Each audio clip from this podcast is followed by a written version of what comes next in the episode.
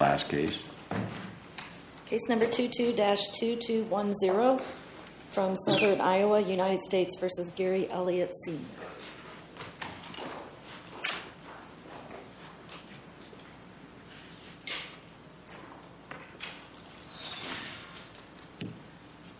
Well, I'm worried, but Just another story I could tell my father. May police court, yes. Opposing counsel. Your Honors, this case arises out of a series of violations of Mr. Elliott's constitutional rights by the Des Moines Police Department. These violations led to the illegal seizure and interrogation of Mr. Elliott without proper Miranda warnings, as well as two illegally obtained warrants to search his property. I'm going to start with the illegal seizure and what we have actually called the de facto arrest that occurred of Mr. Elliott on, Fe- on February 4, 2021. And Lozano tells us that a seizure occurs when an officer, by means of force or authority, has in some way restrained the uh, liberty of a citizen. It is a totality of the circumstances test, and basically we look at would that person feel free to go about their business and disregard the police. So the first thing we're going to have to establish is that there's actually been a seizure of Mr. Elliott. Well, the facts are largely not disputed in this case, as we can see them on RDoC 64-4, our Exhibit D, that being Officer Valentine's body camera.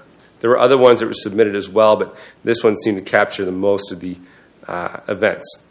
Three armed police officers descended upon Mr. Elliott, pulled him out of his vehicle, immediately handcuffed him, and began questioning him about his presence there and the presence of any weapons within his vehicle.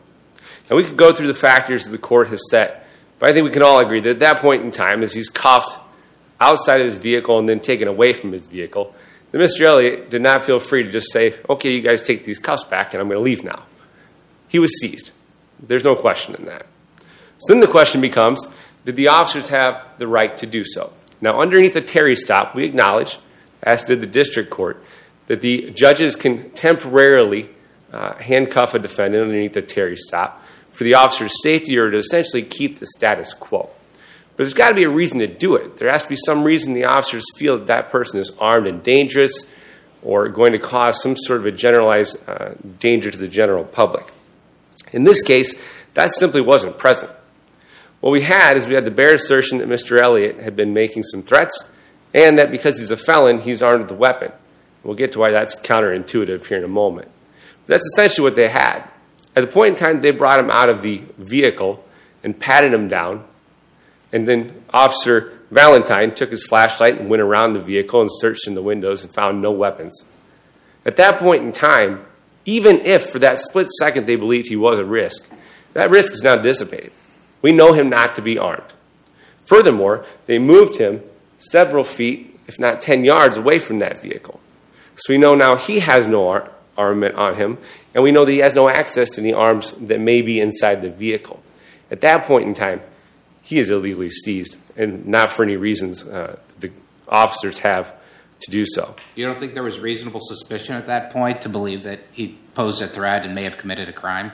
There may be reasonable suspicion that he, that he had committed a crime because we do have the reports that uh, he was sending threatening messages and that uh, he, I think they had said at some other time, not necessarily related to this, held a gun to somebody's head and, and uh, some things of that nature. But the issue isn't whether they have reasonable suspicion to be just talking to him at this point, as they do. Our point is that they are exceeding the scope of that by continuing to have him in what is a de facto arrest, being removed from his vehicle and cuffed, as there's clearly no officer safety issue, as we know him not to be armed Is it the so plain there is no officer safety issue? I mean, you got to start off with this. This what do we have? Uh, first of all, we have a statement where you'll find him. He was found there. Then we have a statement that says he's threatened to kill people, and we have a statement that says he's armed. Right now, isn't it isn't it perfectly reasonable to move him away from the car where there might be a weapon? I mean, at this point, nobody's done a complete search of the vehicle, doesn't know what's in there, um, and and to handcuff him just to make sure that that he doesn't act upon the threats that are there while they sort out exactly what happened. And I mean, it wasn't held out there for hours in this condition. So I mean, um, how is it I'm just having a hard time with the idea that that all of a sudden this guy is posing absolutely no risk, and we're supposed to let him just wander around uh, without uh, uh, anybody uh, trying to preserve the status quo. Sure. Well, I don't think wandering around. I mean, if he were to wander back to his vehicle, of course, I think that would have been a furtive movement that would have uh, caused there to be some further need to detain him or wonder what he was doing. But the reality was at that point, at that point in time, he was answering all their questions. Was, uh, we know him not to be armed, and he's removed from the vehicle. He'd have had to go through three armed police officers, all three of which, when you watch the body cam, were significantly larger than him, by the way. He would have had to get through all those people just to get to whatever weapon might be inside that vehicle. And the government points to Kent as sort of this authority that there was a reason to believe that he is armed and dangerous. However, Kent has some very distinctual characteristics we do not have here. First off, in Kent, the officers were told the exact weapon and where it would be located on the person. We don't have anything like that here. The closest statement we have is that because he's a felon, I know he has a weapon. Also in Kent, the officers had personal knowledge of criminal activity by Kent as they had conducted a controlled buy on him some months prior. So they knew him and were familiar with him. The officers in this case, there's no testimony in the record that would indicate they were familiar with Mr. Elliott whatsoever. So we believe that even this initial detention exceeded the scope of what is allowed underneath the Terry stop.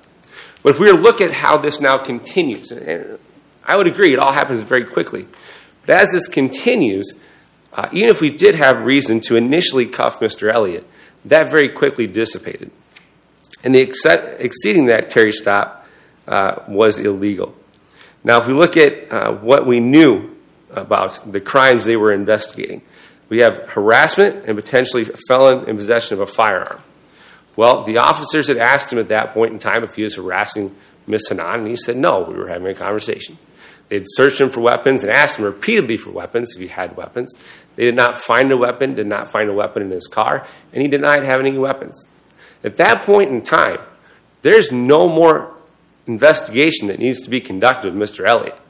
Now, if the officers wanted to pursue those other charges, they could perhaps go and uh, meet with these ladies and see if there's some text messages on the phone that would indicate there's additional probable cause to effectuate arrest.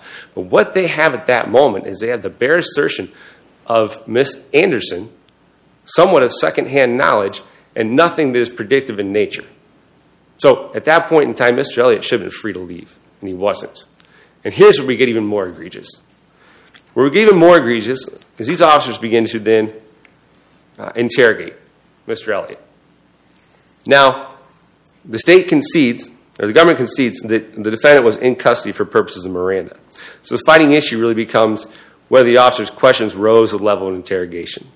Cowan tells us the question is an interrogation if it is reasonably likely to elicit incriminating information, or if officers and the officers can ask public safety questions or officer safety related questions. And there's other case law that indicates they can ask to search without accusing the person of a crime, just simply ask to search.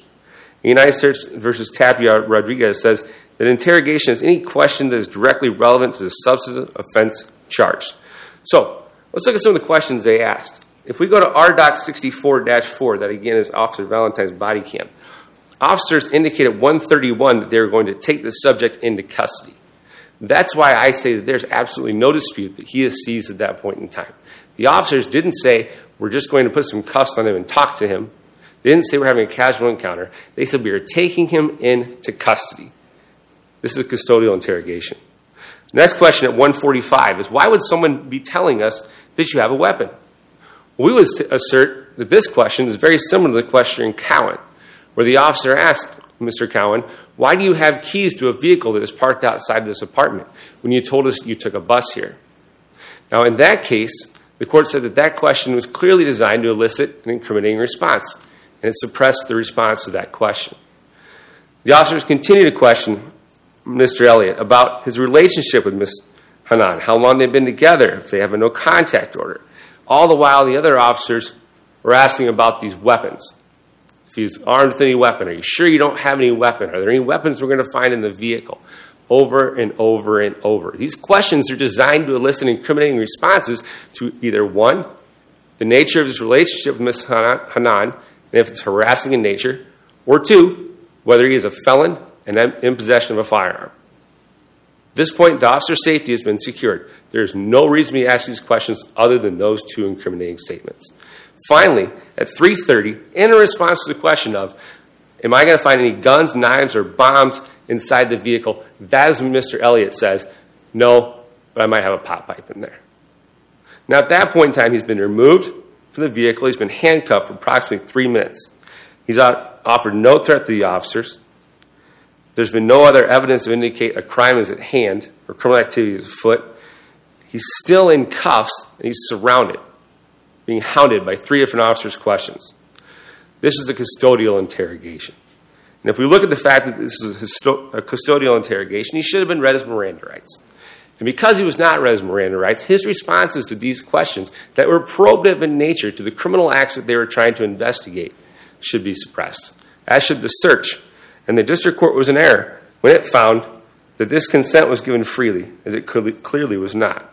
So we're asking that this court overturn the district court's decision and find that uh, the defendant's constitutional rights, Mr. Elliott's constitutional rights, were violated by this custodial uh, interrogation. What statements without did he, Miranda warnings. What statements did he make um, that are not covered by public safety? That it's not covered by um, uh, the Tapia Rodriguez um, that that were admitted that shouldn't have been?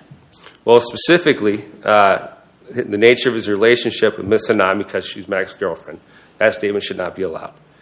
Um, but the one that really gets to it is the one that has to do with uh, any guns, knives, bombs, etc. in the vehicle. Can we search it? And the statement that allows them to search, the giving of consent, that was done without, uh, without uh, it was not freely and voluntarily given because he was not properly advised of the Miranda rights and he was illegally seized at that point. You don't think that falls under either the public safety exception or the consent to search? It does not, because at that point in time, the officers have been accusing him of committing crimes, and those crimes are firearm related crimes. So we're not just talking about trying to say, hey, can we search this to make sure everybody's safe? We're talking about can we search this to go find evidence of the crimes we are here to investigate? Okay, and what was his response to that? Did he say yes? Is that all he said? And he said, "Yeah, go ahead." And I think there might be a pop. Well, how does that harm him at trial, though? That he that is that incriminating that he says yes to a consent to search? It is because they find a firearm inside the vehicle. And at that point in time, he's a felon in possession of a firearm. He's been placed under arrest. That's then used uh, to gain a subsequent warrant later on, which we'll talk about. So I do want to take my attention to the warrants, if we could, for a moment. There are two warrants. They are found in RDoc 64-6 and 64-7. The first being the USB warrant. Again, we are to look at the four corners of the warrant to determine if it meets probable cause. We assert that the first warrant, the USB warrant, does not on its face make probable cause, as there's no independent corroboration of Ms. Hanan's statements. Now, one place both the government admittedly and the defense got off track in our briefing was we are arguing back and forth about whether a police report indicated that Miss Anderson had also seen the uh, images herself. That police report is a red herring because we are to look at the four corners of the affidavit. And In the affidavit, it does not state that Miss Anderson ever saw these images. It merely states that she was told about them by Miss Hanan. So that's a red herring, and, we, and admittedly, our side got off track there too. But the point being is, is when we look at the four corners of the affidavit, no independent corroboration of Ms. Anderson, the affidavit does not stand up on its own. Furthermore, we believe we are entitled to a Franks hearing as law enforcement deliberately and recklessly omitted information that it knew. Now, if we look at Chris Thomas's report, the criminal history of Ms. Hanan was included in Officer Allen's report. He gets that information in his report from Officer Allen's report. Officer Allen's report was viewed by Detective Bergstrom and noted in the affidavit that he reviewed that report. Therefore, we believe we proved the first element that he had knowledge of that criminal history, that being theft, other crimes of moral turpitude, and the fact that she was currently had a theft charge pending. Additionally, we believe that if we were to include that information, that she had a criminal history, that that would then impugn her credibility, similar to the case of United States v. Hall, as she was the only uncorroborated informant. I'm going to re- reserve the remaining minute. Thank you. Ms. Perez?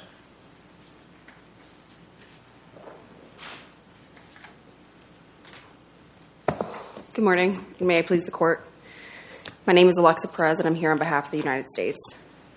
there are a couple things that I want to um, first correct, excuse me, with regards to the record.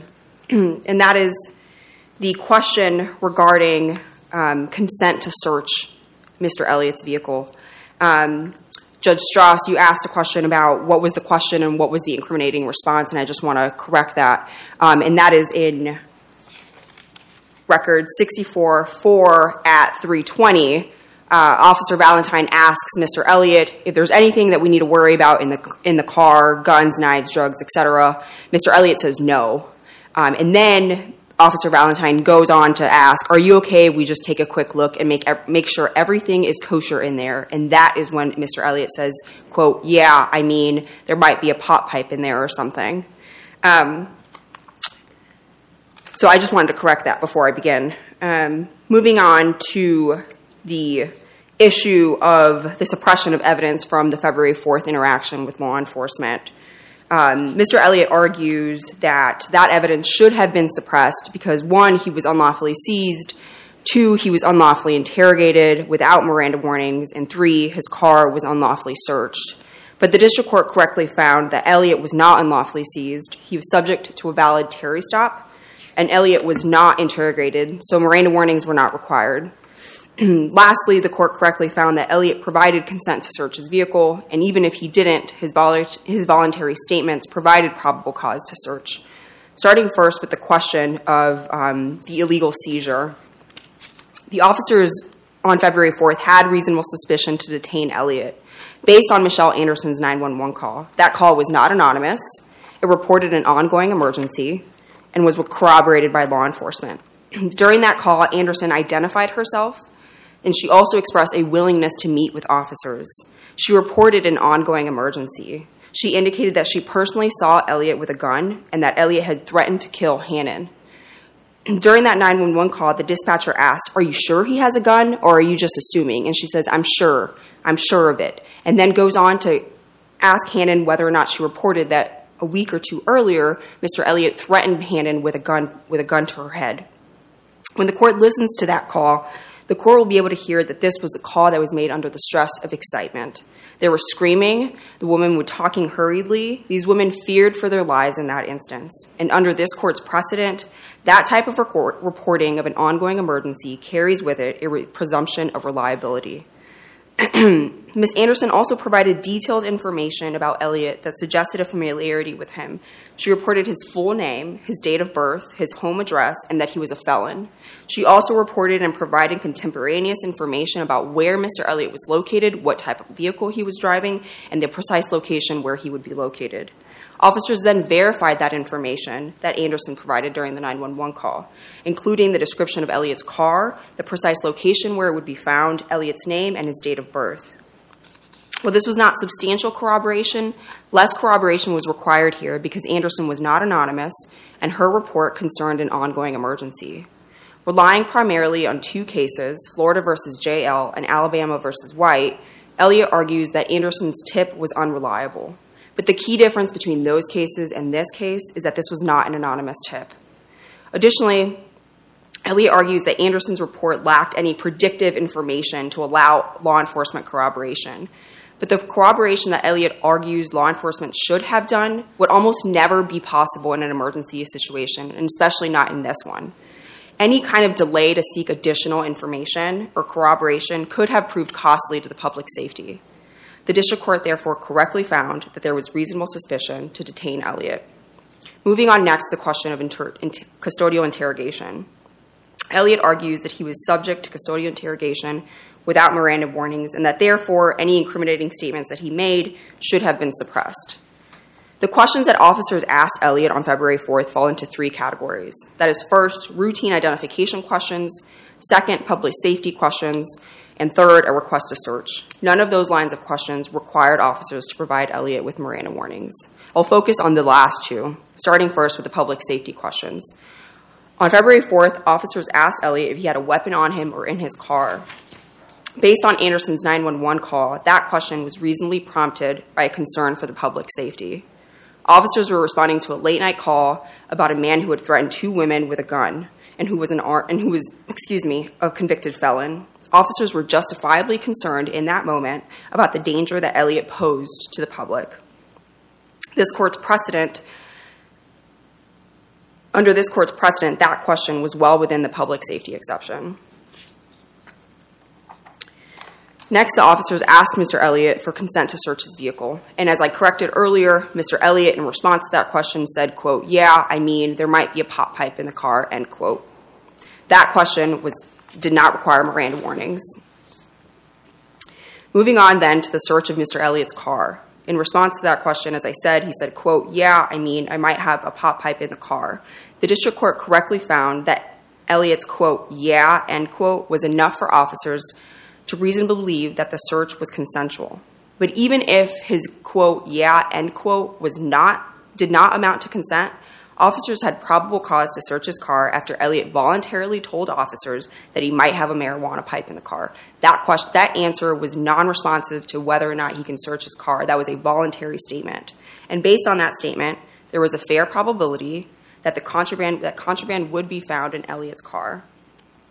Elliott suggests that officers, that there was three officers who were bigger than Mr. Elliott, who had, um, in his brief, he suggests that the officers had their hands on their guns, um, but that's simply not true. There is no indication in the body camera footage from that day that officers had their weapons drawn or their hands on their weapons. the video evidence instead shows that this was a very common interaction. The interaction before the gun was ultimately found, and he was, in fact, at that point, read his Miranda rights, lasted for about six minutes and there's no evidence of any police a coercive police activity during those six minutes to suggest that those statements were anything but voluntary. Under the totality of those circumstances, Elliott's consent was voluntary. Elliott also argues that the search warrants for electronic storage devices and his residence lacked probable cause. He also argues that he was entitled to a Franks hearing. The district court correctly found that probable cause supported both of those warrants and that Elliott failed to meet the requirements for a Franks hearing. The affidavit in support of the search warrant for the USB drives relied on Hannon and Anderson's reports to law enforcement that they had viewed child pornography on a USB drive. In challenging the search warrant for the USB drive, Elliott contends that Anderson didn't actually corroborate Hannon, Hannon's report. Um, according to Elliott, Anderson didn't actually see the images herself and was simply repeating what Hannon told her, but that's simply not true. Anderson stated that she personally viewed the child porn on the devices and Officer Grayson's report on page three specifically notes that. It states that Hannon showed the contents of the drives to Anderson. Detective Bierstrom's report, or affidavit rather, relied on these reports and also say that, quote, Miss Michelle Anderson and Kylie Hannon have both reported the contents of the USB and storage devices and claim that they ch- contain child pornography, end quote. And that is on page four of 64 6. Together, those reports were enough to demonstrate a fair probability that evidence of a crime would be contained on the drives. Probable cause also supports the search warrant for Elliott's residence. Elliott's challenge to this warrant is based largely on his challenges to the search of his car and his claim that the USB warrant lacks probable cause. For the reasons already discussed, those challenges fail. Moving on then to the issue of whether or not Mr. Elliott was entitled to a Franks hearing. Elliott argues that Detective Bierstrom failed to include information regarding Anderson and Hannon's friendship and failed to include their criminal histories in his affidavits. The district court correctly found that Elliott failed to make a substantial showing needed to obtain a Franks hearing. As an initial matter, both affidavits did in fact state that Anderson and Hannon were friends. In the USB warrant, that's on page four, and in the warrant for the residence, that's on page seven of Detective Bierstrom's affidavits. With respect to the omission of criminal histories, Elliott failed to make the required preliminary showing. He didn't point to any evidence at all that Detective Bierstrom knew that these women had prior criminal histories. Instead, Elliott argues that Detective Bierstrom should have known, but this court has held that what an officer should have known is insufficient to rise to the level to obtain a Franks hearing. But even if Elliott could have shown that the omission was deliberate or reckless, Elliott failed to show that probable cause would have been defeated if the criminal histories had, in fact, been included in the affidavits. As this court noted in United States v. Scott, probable cause is not defeated by a failure to include an informant's criminal history if that information is at least partly corroborated. And here, the information was corroborated in both search warrants. The USB drive warrant relied on Hannon's report as corroborated by Anderson, and the residential search warrant relied on those reports again, as well as the information obtained on the February 4th um, interaction with law enforcement, and then Detective Bierstrom's own observations of child porn on the USB drive. Unless the court has any further questions, the government would rely on its brief for the re- remaining issues and respectfully request that the court affirm the district court's order and sentence. Hearing no further questions, thank you. Mr. Carr. I'm going to pick up where we left off with the warrants there. Uh, the issue is that uh, the government continues this ruse that the warrant for the USB drives was corroborated by Miss Anderson. Well, that might be the case. That's not in the affidavit. And the affidavit is the only thing that matters. Because the affidavit is the only thing the court has to go off of the issuing magistrate. The issuing magistrate has, does not know about some other police report that exists in some other file. In the actual affidavit itself, there's no allegation that Miss Anderson has actually seen the images herself. It is the bare assertion of Miss Hanan that provides us with the probable cause. Furthermore, we know because we can see the officer, or I'm sorry, Special Agent uh, Smith's report that that information, Detective Bergstrom would have reviewed that same information in Officer Allen's report, and he indicates that he reviewed that report in the affidavit. There's absolutely a showing that he had actual knowledge of this criminal history.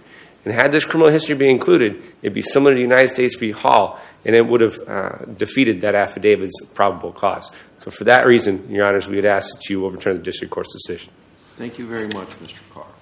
Uh, the case is uh, submitted. Argument and briefing's been very helpful, so thank you very much.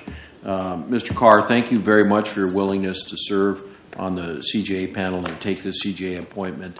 Um, it's uh, very, um, uh, well, it's actually essential to the administration of justice, and, and the court deeply appreciates your service. Thank you. Is there anything for